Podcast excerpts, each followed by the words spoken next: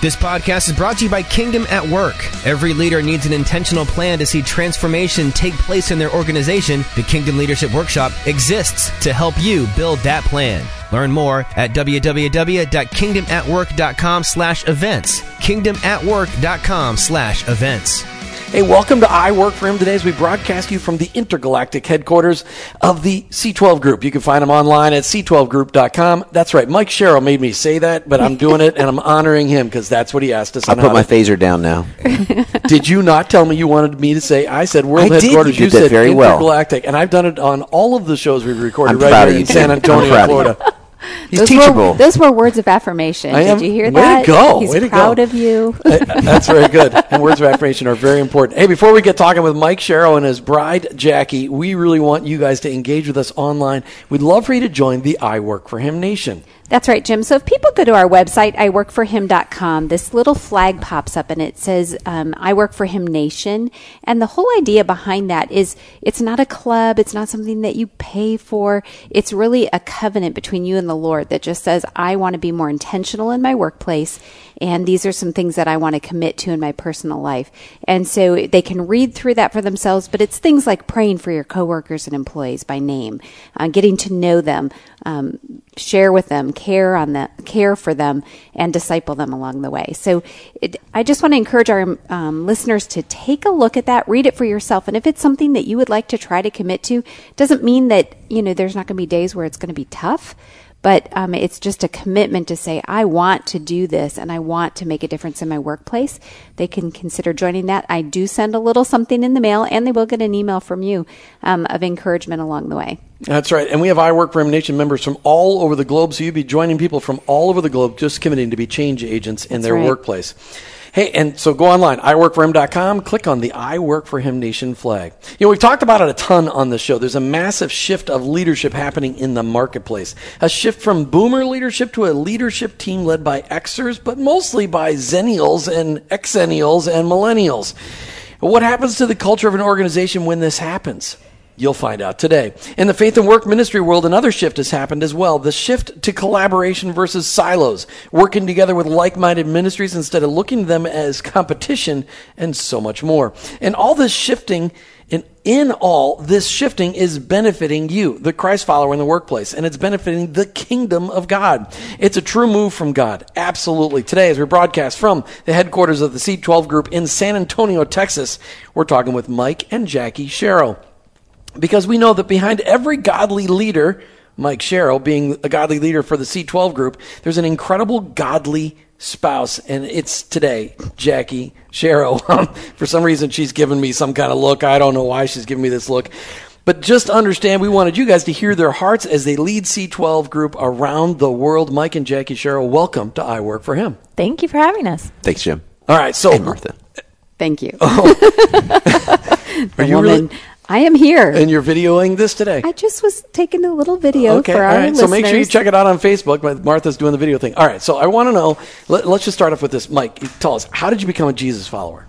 So I grew up in a home where going to church was very important. So we were in church all the time, and Bible stories were important. And in 1989, I was sitting in a church service in Juneau, Alaska, and a pastor gave a salvation, you know, gospel presentation, did an altar call, and I remember this definitive moment where I just realized, wait a minute, there's more than just being good. There's more than just trying to be a, a you know a good kid and believe the right things. Like I am actually hopeless apart from God. I've got to actually give my life to Him. And so I walked the aisle that day, and uh, the cool deal. The pastor said, "Well, uh, with youth, I like to come to your home and make sure you really know what you're doing. That this isn't just an emotional decision, and that you really get what it is." So he came to my house that Tuesday night, sat in my living room, and asked me to explain what I think I'm doing. So I did that, and my uh, my dad was listening, and my dad had grown up in church as well. But my dad went, "Well, I've never done what Mike just did," and so we actually both got baptized that Sunday together. Wow. And uh, that began, I'd call a passionate walk with Jesus from that point on. Like, uh, got baptized in end of February 1989, so we're coming up on 29 years, and uh, the rest has been a, a cool adventure. So lots of other chapters and milestones along the way, but that's that's how I came to And Jesus. And Jim is probably thinking, did you get baptized outside in Alaska in, in that A kind of polar bear polar plunge? bear plunge? Praise Jesus, no. yeah. No, praise Jesus. You were no. thinking that, weren't you? No, I was thinking if it was 1989, it's coming up on 30 years. That's what I was thinking, just because I'm a numbers guy. Yeah, I guess in February. Yeah. Details, details. I know. Okay. That's okay. You're the visionary guy. That's I get it. That's fine. Okay, so Jackie, what about you? How did you become a Jesus follower? Well, my story started when I was younger. Um, I came from a home that um, went to church and was exposed to God at a young age. Um, and I grew as, as a child. I understood Jesus loved me. I had I call them warm fuzzies about God, but it kind of stayed in my head. We had a lot of family drama growing up. Um, both of my parents came from families with challenges, and they had many challenges of their own. And so, uh, life in Jesus kind of got overshadowed just by life challenges. And so, I went into my teen years. Um, you know, still going to youth group, even going to youth camps and things like that. And so, I know seeds were planted at, during those times but it really just stayed as a head head thing. But late in um, high school, um, I just got to the point, uh, even from a young age, I was very um, purposeful and wanting direction, and I was getting so frustrated because I was looking for purpose in friends.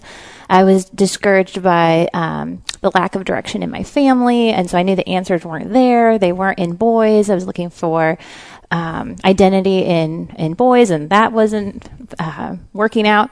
And so I came to the end of uh, my high school uh, season and realized, you know what, God, you have put that search in me, that desire in me for direction and purpose and fulfillment, so that I would find you and, and conclude that you are the answer. And so I just, out of almost frustration, I, I got to the point of, you know what, God, you're it, and I'm going to make my life mm-hmm. about you. And so it was late in high school that it became a heart thing, not just a head thing. And my life became oriented around him. And that's when I found uh, my purpose and I found um, that he had a plan for me and um, uh, had clear direction. And it was just my job to be obedient in in the moment. So that's late in high school, I believe, is where it really became alive for me. So then tell us how your lives intersected. No, you Ooh, first, Who wants to tell? they look the at each other. Absolutely, it's such a fun story. I always love reliving it. So um, it's a whole God's a separate God story of how we both ended up at the same college. That's for another day. Mm-hmm. But no, it's not. We're going to share that. but he and I met in a freshman year of our um, college. We went to school at Trinity International University. It's in Deerfield, Illinois, and we met in New Testament class. Now, I had a boyfriend at the time and so, but that was actually a God thing because we were just friends. There was no weirdness. There was no other option except to become friends. And um, just over the course of a number of months, we would have different conversations, you know, just about life. And I was just so intrigued by his faith walk. I was really intrigued by, um, okay, this is what a godly man looks like and how he's living, applying truth to life. He came from a very colorful upbringing as well, and I loved how he uh, wanted something different and he didn't necessarily know what the end result was going to be but he knew god had a purpose for him and he was moving forward. And so the more we got to knowing each other i was like this is the kind of guy that i want to be partner in life with. And so I ended up breaking up with this the other boy, and uh, Mike and I started dating, and um, got married at the end of sophomore year of college, which is actually pretty early. We we joke about how we're going to lie to our children that we it doesn't that matter. we were 20, but uh, remember they can Google anything. I know, I know, but uh, uh, that was a definitely a highlight, fun season of meeting Mike and mm-hmm. starting life together. What kind of color you want to add to that, Michael? So the like you said, the great thing about her being um, unavailable as we did to become friends. And mm-hmm. so we hung out and there was no trying to like impress each other. And what was ironic was she quickly began to become the template I was looking for. Like I started mm-hmm. going like, man, I want to find a girl like this. Like she was just joyful and stable and she it, there's just so many things about her character. I was like, man, I, okay, how do I find that? And I began kind of scanning the world and uh, was getting frustrated. Going, I think it's kind of hard to find her. Like she's just it. And so it was interesting. The point where uh, our stories collided where she kind of showed her cards like, hey, is there something here? I literally the night before was up late going, God, I don't want to lose this friendship. Like I really, I really value the friendship I've gotten Jackie, mm-hmm. but I find myself like wanting more and I don't want that to ruin this. So I felt like I just kind of put Isaac on the altar the night before. I was mm-hmm. going, okay, I get that there's not going to be other Jackies and like, and Jackie's taken, so just enjoy as a friend. And the next day we kind of had other conversations. So I was like, oh, well, okay, great.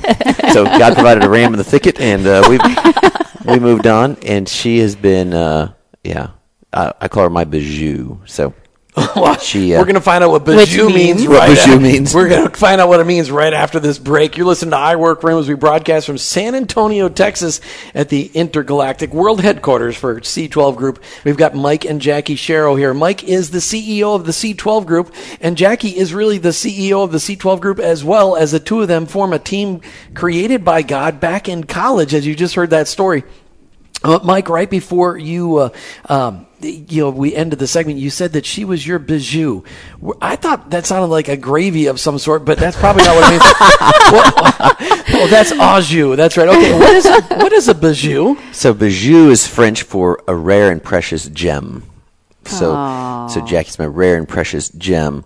The, God has used her to h- keep me in check, hold me accountable, bring so much joy to my life, and then she's been such an, a catalyst for um, so much. I mean, even like when we were dating, she helped me confront fears I had around marriage because I didn't really trust that marriage worked well, and I was afraid to get married.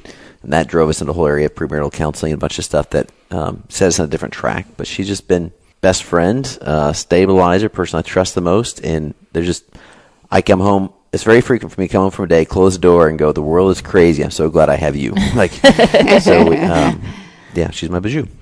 I love that. That's very very cool. I've never heard that before. A French word for gem, mm-hmm. special gem. Okay, I, I want to ask this question. I didn't say tell you I was going to ask this question, but I'm going to ask this question. you you got married at 20 then? Mm-hmm. Okay, which is fantastic. We did too, so it can it can work. And it, Cool people do it. Absolutely. Cool people. Jim was actually 19. I was actually 19. That's true. We're 25 days apart, and we got married in between our right. birthdays. Mm-hmm. So All right, so Michael, you had a call of God on your heart. Mm-hmm. I mean, you really felt like you were being called into the ministry.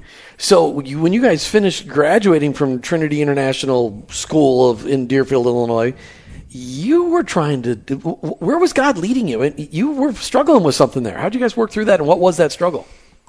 Yeah. So, um, so my part of that would be I'd gotten, I fell in love with Jesus, was passionate, passionately pursuing him in high school even. So I actually got licensed as a Southern Baptist pastor when I was like 17.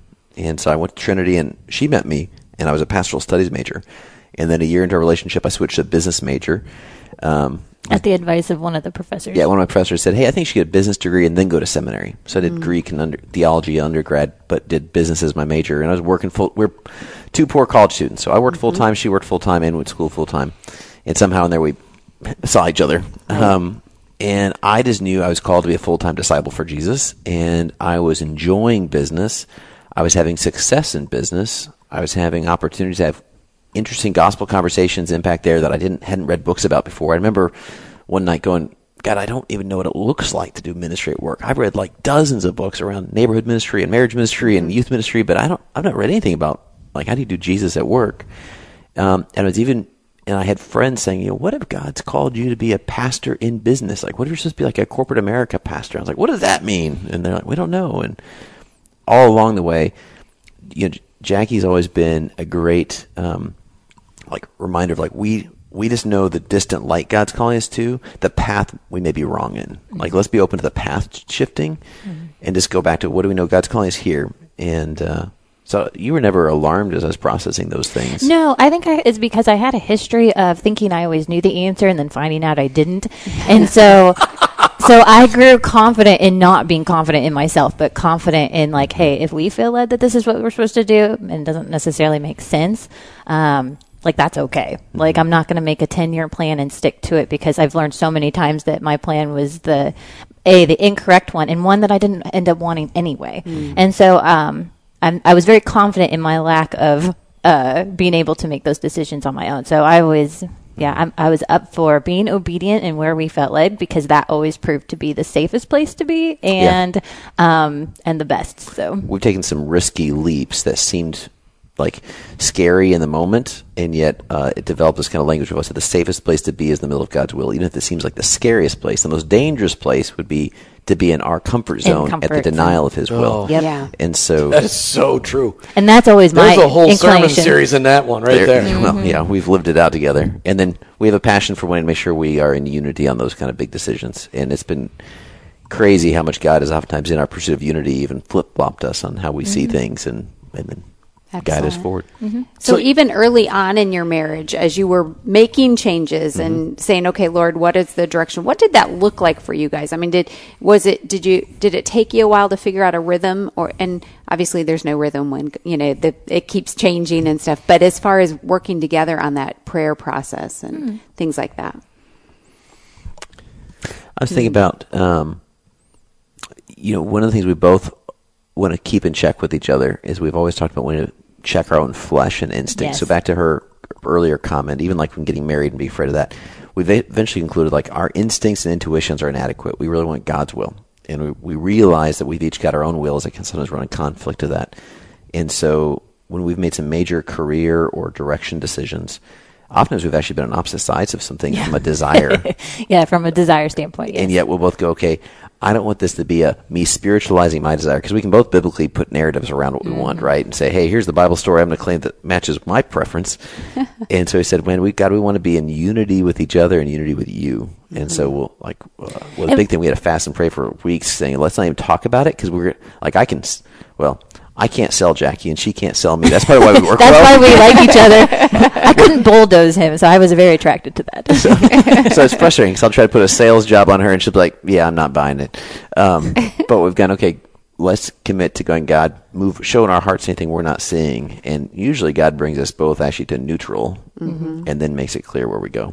And we've had a, I mean, back from the beginning through those processes, we've had, um, we call them grace talks, and we we um, say, hey. I need to have a conversation. My thoughts aren't fully baked. Some of it might be flesh, but I need a safe. I need a safe spot just to, to get it out so we can process it. And um, so we had a lot of grace talks along those ways, along the ways of those decisions, being like, "Hey, this is where I'm at. This is this might be flesh. I can't. I'm not discerning yet which is Holy Spirit, which is not." But then you know, and walking through that together. So grace talks have been a huge part ever ever since the beginning with that's us. That's awesome.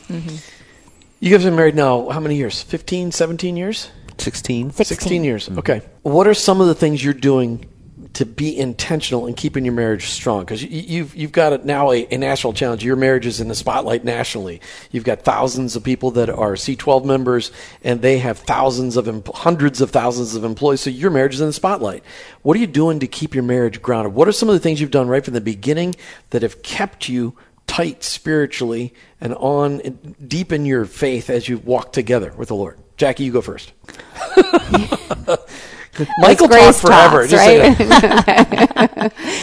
Well, I think um, what goes along with the theme of intentionality, like we, even in the seasons of busyness and seasons of um, where there is just a lot going on, it takes incredible intentionality to have that connect time.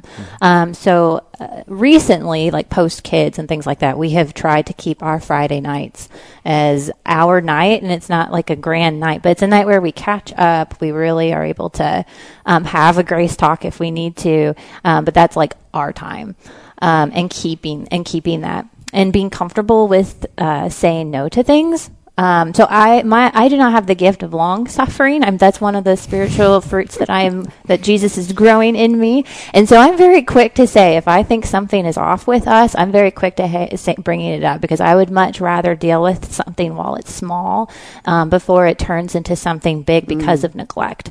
Um, and so sometimes on those Friday nights, that's our time. Like to, we, I always know there's going to be an opportunity to chat. I don't necessarily need to bring it up right now during like you know a stressful, after a stressful day or something like that. But I know that there's going to be a time where we can connect and deal with things while they're small before they get big. Um, because we're, I would never want issues between us to interfere with the things that God is doing through C12 and do through our different ministry things that we're involved in. Um, we want to be solid and um, frictionless as much as as much as which is in our control. Sure. Um, so relying on those connect times to deal with those things before they come big is huge. So our first year of marriage, Jackie came to me and said she wanted to go to a Weekend Remember conference, and we were poor college students. We had no money. We were taking out loans, and we we had a good marriage so far. And so I was like, why are we going to do this? That was a, a catalyst moment for a lot of our marriage intentionality because I went begrudgingly. I, I had a bad attitude, frankly. I wasn't listening very well. Um, I didn't feel a lot of it applied to two 20 year olds with no kids. Um, but we did a guy session. I sat next to a guy in his 70s who was weeping during the session. And when I asked him why, He said it was his first marriage conference of his life. He married 47 years, and he was weeping, realizing how many years of those had been hell and had just survived because of his stubbornness to not go get help. And he was learning things. This conference he wished he'd applied 40 years ago. And that was my takeaway. I went, Yeah. I don't want to be that. I don't want to be 70 with regret of how much better our marriage could have been. So we committed to every year we're going to read a book. We're going to go to a conference. We're going to do a class. You know, we will take assessment. We'll do like this year we did Yeah. uh, Enneagram. we did Strength Finders last year. We're we always did doing some personality assessments, and those are fun. It was so insightful. I was like, "Oh, this is why you're like that. It all makes sense." There's a diagnosis for me now. yeah, but it was super helpful and Yes. beneficial for our marriage. We so. stay in marriage groups and just keep when we keep the lights on and Yeah. never give up investing and learning about each other. yeah. Excellent. That's so, so powerful. We're broadcasting from San Antonio, Texas, right here at the headquarters for C12 Group. We're talking today with Mike and Jackie Sharrow. Yes, that's the Mike Sharrow. He's the CEO of C12. That guy, the famous guy. You've seen him on the, the covers of all kinds of magazines, but not on the post office wall. That's correct. That Mike Sharrow. That's good. We brought his wife in here today because we wanted to find out the real scoop on who is Mike Sharrow and who are they together as a couple as they lead C12 to grow and expand its impact, really the kingdom impact through C12 across the country. Mike and Jackie, welcome back to I Work for Him. Thanks, guys. Thanks. Mike, how has prayer played prayer together uh, played a part in the your marriage? So that's actually a fun topic. Um, so prayer is a big part of both our lives. It's actually something that we found uh, doesn't work great in together. So we we pray in parallel and we sync up. Um, we had this weird effect. Maybe it's it's my uh, lack of dynamism. I had an amazing ability to pray her to sleep. and so we found in marriage that we would uh, Maybe it was just because it was in the evening. she'd be like, "It's so soothing," and then she'd drift off. Um, and so, uh, a key part to us has been a commitment to want to seek, like, seek God as people, and then tie those out together. Mm-hmm. And so, that's been uh, that's been a staple of our of our relationship the last sixteen years. Has been navigating that. I'm not really sure I understood the answer to that question. So, Jackie, help me understand. What does that mean? What does prayer look like with you guys as a couple? I mean, you don't have to let them preach to you in prayer. So, I mean, do you guys pray together on a daily basis? Oh, we actually do not. That is probably something that we um, could grow in. Um, but like he said, um, our our prayer rhythms are usually more separate, and then we come together and we talk about what um, the Holy Spirit is teaching us or leading us, or um, and that's and that's how we stay connected. Excellent. So, in these years of marriage, you've had a couple of kids. Tell us about your family. Well, we have two daughters. We have an eight-year-old named Elena and a five-year-old named Sophie, and um, they are um, quite little joys. They're very fun, very different personalities, um, but I'm really excited to see what God has for them as they get older. Excellent. That's wonderful. Well, and, and Elena's already made it clear that she plans on taking your job one day, Mike. Is that what it was? Either taking my job or I'll leave my job to work for her. Yeah. So we, yeah, a Christmas or two ago, she came to the office for we did a half day at work and you know did a daddy daughter date kind of thing. And afterwards, I was like, "Wasn't that fun?" She's like, "Yeah." I'm like, "Don't you want to? Wouldn't it be cool if one day when you're older you work for your dad?" And she's like, "No." I was like, well, well, we had a great day. She's like, "Oh yeah, yeah." I said, "When you're older, you don't want to work for me?" She's like, "Nope." She's like, "We could work together. Like I can come to your office, we can do some things, but I'll have a different office, and you'll actually work for me." And so she's gonna skip straight to And So does- there's no confidence issues there. That's, Right, yeah. That's a great thing. yeah. That's you know, wonderful. As you raise kids, and, and you know, our ultimate, I mean, it's our number one ministry is mm-hmm. our kids. Mm-hmm. You know, having them meet the Lord and, and walk with the learn, learning for our kids to learn from us on how to walk with the Lord, and sometimes to learn from you know because from our own mistakes on how to walk with the Lord. What's been the biggest challenge together raising kids? Jackie. Um, our biggest challenge um, in in raising children has probably just been um, there's been the occasional time where I, we have different opinions on how to approach um, parenting. It mostly in the subject areas of um, like challenging them. Is that how you would word it? Yeah, sure. Yeah, sure. Like uh, providing them opportunities to to grow in their own ways and own ages and. We sometimes disagree on what that can what that can look like. I would add color to that in that. Uh, so one of the things about Jackie, so I call her like an intentionality ninja, and the reason for that is that she's just a learner. she's always reading and studying, and she doesn't assume that her instincts are great. So she's Always, I assume that my instincts are incorrect. Actually, so she's a great aggregator of best practices and really thinking through where we're trying to go and begin with the end in mind. And she's a, if you've read like Andy Stanley's Principle of the Path, like that's very much her kind of thinking. And so when she has ideas, there's always a reason behind them. And that can easily So mean like it is the right answer. So if I question, hey, do we really want to do it that way? It's almost like this, pshaw. I mean, I've researched this. This is clearly the best way. Why would you question this being the way? So that creates some interesting dynamics at times. Yes, but I feel like we've navigated it a little bit better in recent years. We're getting, have. more, we're getting more practice. So and she's generally she has a pretty high right quotient. So thanks. Wow. That's- Did y'all just hear that? Pretty high right quotient. and, and the good news about the kids, you're never done learning how to uh, raise them up So because they true. change all the time. Their love languages even change as they Mm-hmm. get older. And it, so yeah, it, it's good. So Jackie, what is Mike's number one love language? His number lo- number one love language is well, it's kind of a top three tie. It's uh, I'm quality. needy apparently. You're very needy. it's a quality time, physical touch, and words of affirmation. Words of affirmation is one. Really? Okay, interesting. Mike, what, what's Jackie's? Oh, quality time and then words of affirmation. Mm-hmm. Mm-hmm. Excellent. I just was. My, uh, it's funny how, like you said, Well- that they change, like with kids. Yes. mine changed a lot when I had children Mm-hmm. because I was big on physical touch prior to children. you get plenty of that now with and the I feel like it's starting to Acts come of back. service went up, Acts of physical touch went down. services Oh, yeah. skyrocketed. Oh, so yeah. I mean, there's just different seasons. So I want to speak just for a minute as That is far as so your true. in your family life. I know you guys have some great intentionality with that, and it's some of the things that kind of in from an outsider looking in parallel with the things you're teaching in C12. freakishly scoping you out on Facebook is what she's saying. no, They openly share this We're, ner- information. we're, we're nerds and proud of it. Yes. Yes. So, talk to that just briefly because I mean it's different for everybody, but Mm-hmm. you guys have taken a very intentional approach with your goals for your family, setting up a Vision frame. vision Mm-hmm. frame. Um, talk about that. Just tell our encourage our listeners with what that could do for them. Absolutely. Go ahead. Yeah, and I think if, if you're a business person listening, a convicting moment for me was actually sitting in a boardroom uh, meeting with the CEO's spouse of a company and her saying, Hey, I love all the C12 stuff, all the strategy and goal setting and vision and pieces. Um, I'm assuming you guys all do that for your families too. And there's just kind of easy to have a light bulb moment and be like, man, like every nonprofit I've been a part of, every business project you always set out where we're going and how and why and what success look like. And I'm a bit of a nut about that. And I can't really be in a team without asking like where we're going. But oftentimes we've not done that personally. So like, why do I exist?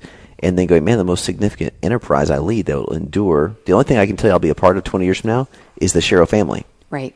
and yet it's easy to let that just kind of go by default. So, I, actually, a funny story is when we were having, we were pregnant with our first kid, and I took, we went on a little baby moon trip, and I thought, hey, let's tonight, let's just do a date night. Let's just map out our family vision. we're going to just answer some questions here, and I'm going to map this thing out.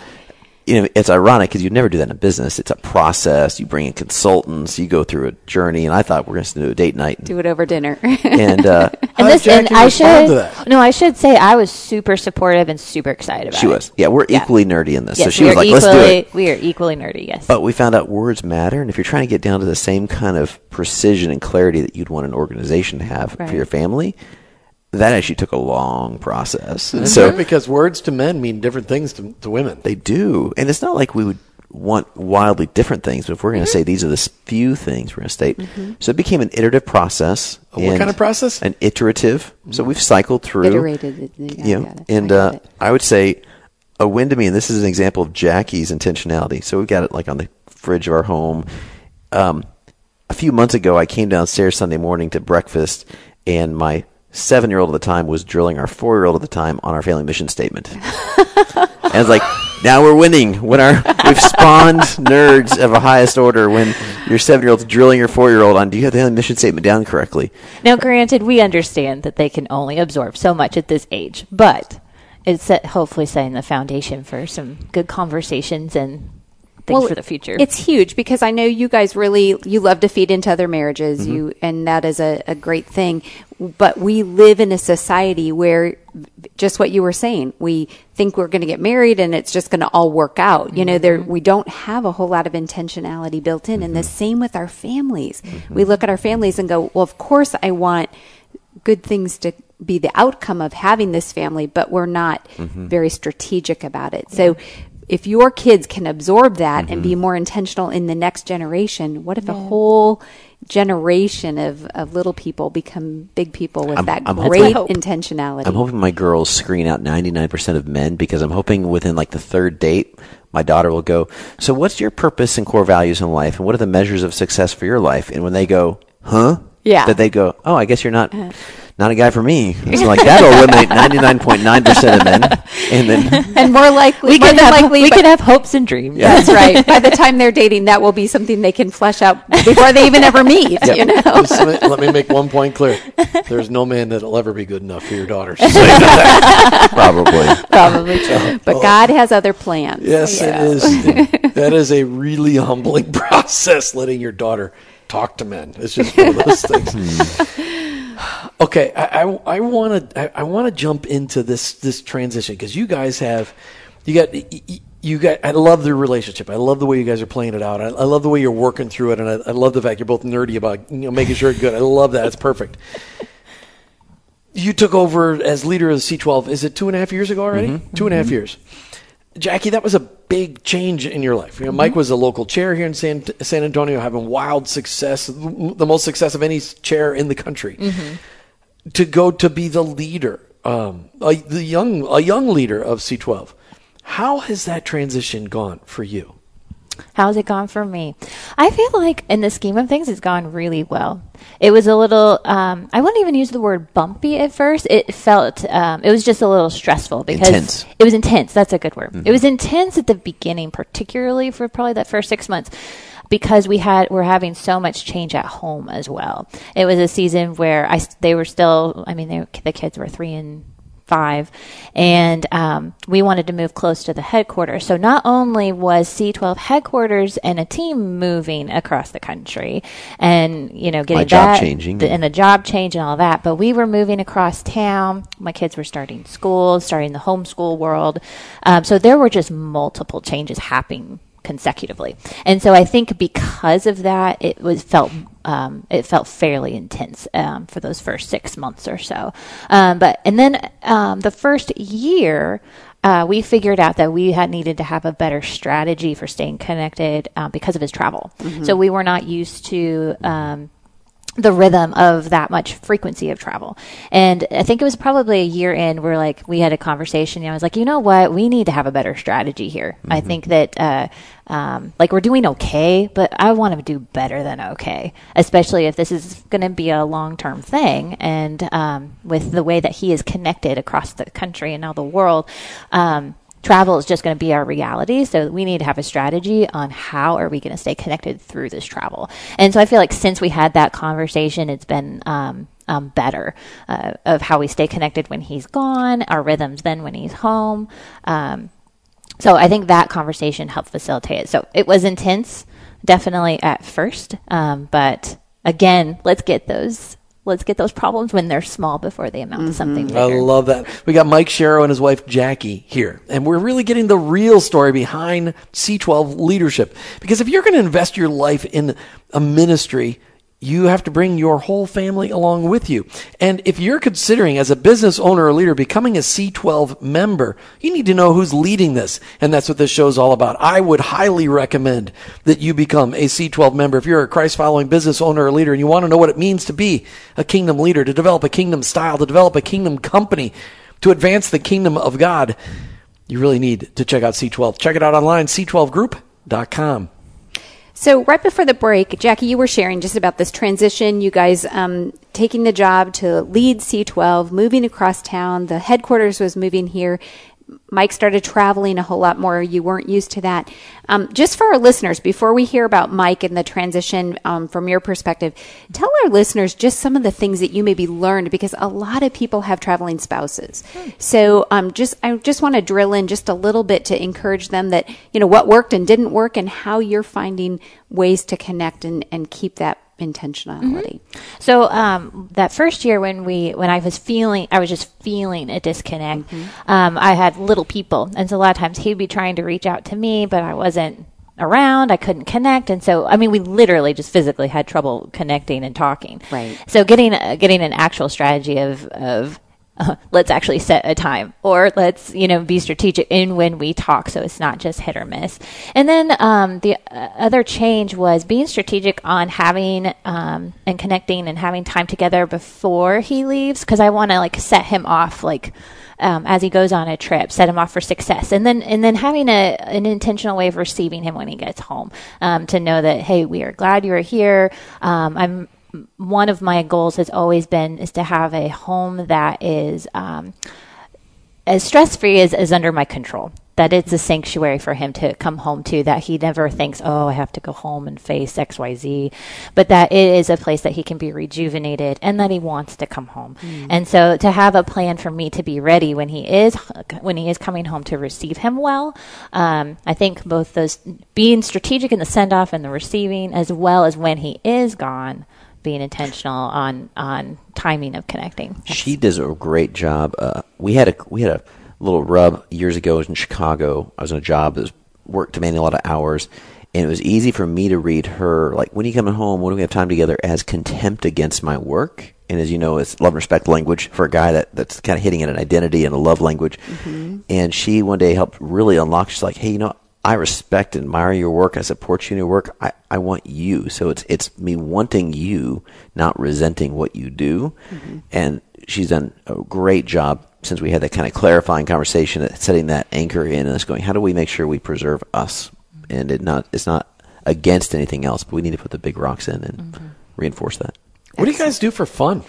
Because you guys are both, like as you said, nerdy, and you both obviously are you're you are very thoughtful. So how do you intentionally build in fun into your marriage? We well, our definition of fun might be unique. So that things that are fun to us maybe aren't as fun to other people.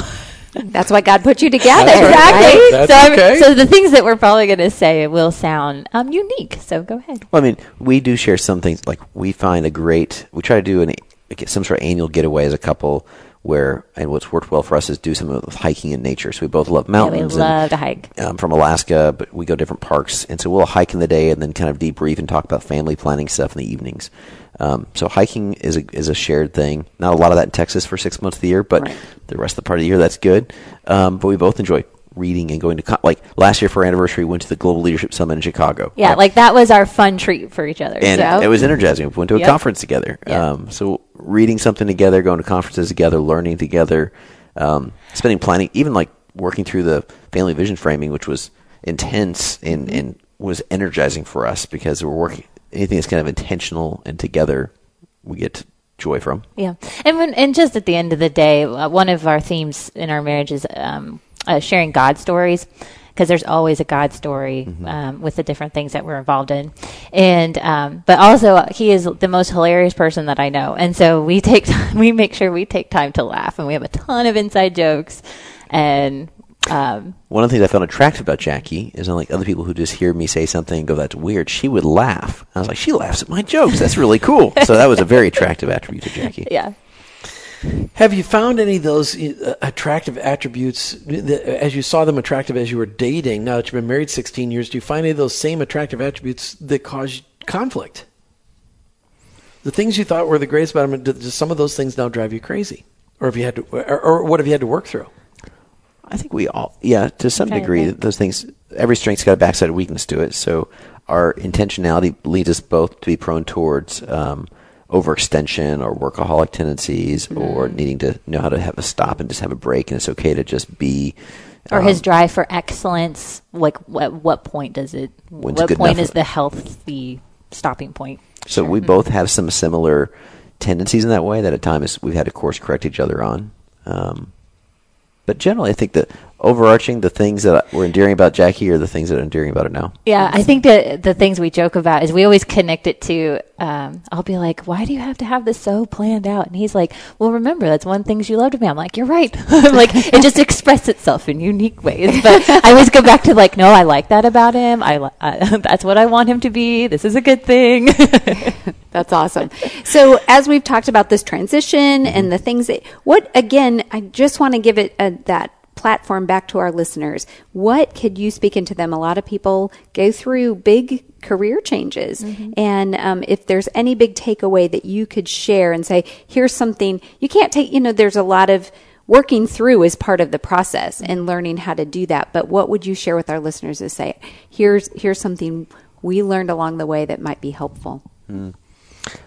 I think it's important to do good soul searching in the process. So, like for me, um, there's a lot of evaluating what are the what are the things I'm actually called to do.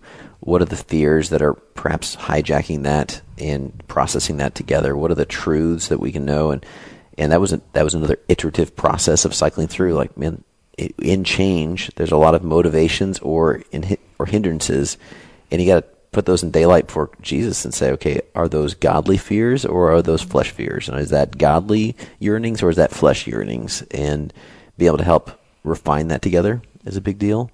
Um, being clear on the why, and and then having a chance, having regular let's assess because like in this transition, I underestimated, thus we underestimated um, how much change would happen.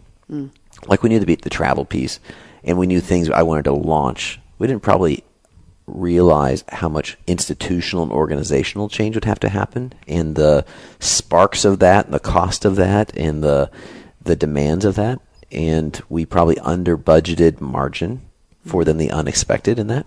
And so it's easy and and That's I, an understatement. so it's easy and I As think it often is. an idealistic like we're going to go here.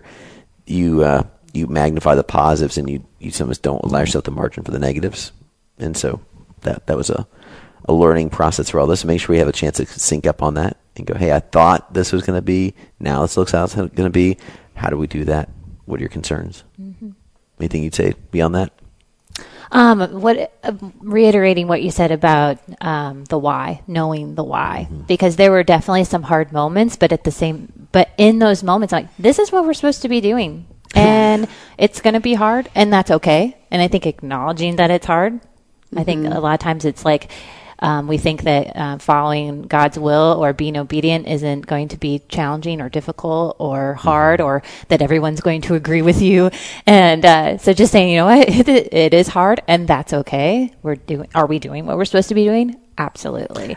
And I think the other thing that has been beneficial is um, growing in. Uh, not being grounded in people pleasing. You you can't go through something like this or be in the role that he's in and and be wired as a people pleaser. Or if you are, then you're going to have to grow a lot um, because there's hard decisions to be made and hard things to do that not everyone is going to like. And so that's where we really have to go back to the why and to making sure we're being obedient in in the in the immediate in the now. Yeah, I remember people would ask, uh, especially the first 18 months or so, hey, Mike, leading C12, man, is everything going all, all good, man? I'd be like, all good? No. like, All good. no, I, I don't know what that even means. I said, I feel like, most of the time I feel like uh, in a dinghy, in a squall with a giant like tsunami wave uh, cresting over me most of the time. And between external spiritual warfare and internal conflict and overwhelming circumstances, but in the middle of all that, there was peace because we check and go, yeah, God, this is where you called us to be and we're doing we're going the right direction. So apart from you, I can do nothing, and apart from you, this seems impossible. But in you, that's there was peace. So there was peace, but it wasn't all good. It was worth it. A- And that's what when we look at. I I look at it two and a half years later. I mean, you see, it, it's been worth it. You, the, there's been a tsunami of change, uh, but also a tsunami of impact. Mike and Jackie Sharrow, thanks for sharing your hearts today. Thanks for uh, being an I Work for Him, and, and thanks for having us here in San Antonio. Oh, our pleasure to have you guys here. Thank for you guys for your passion for the work of the gospel in the marketplace. I really appreciate you guys' as championing that nationally across all lines and all places. Next time the kids join us on the radio. show. Absolutely. They'll be ready.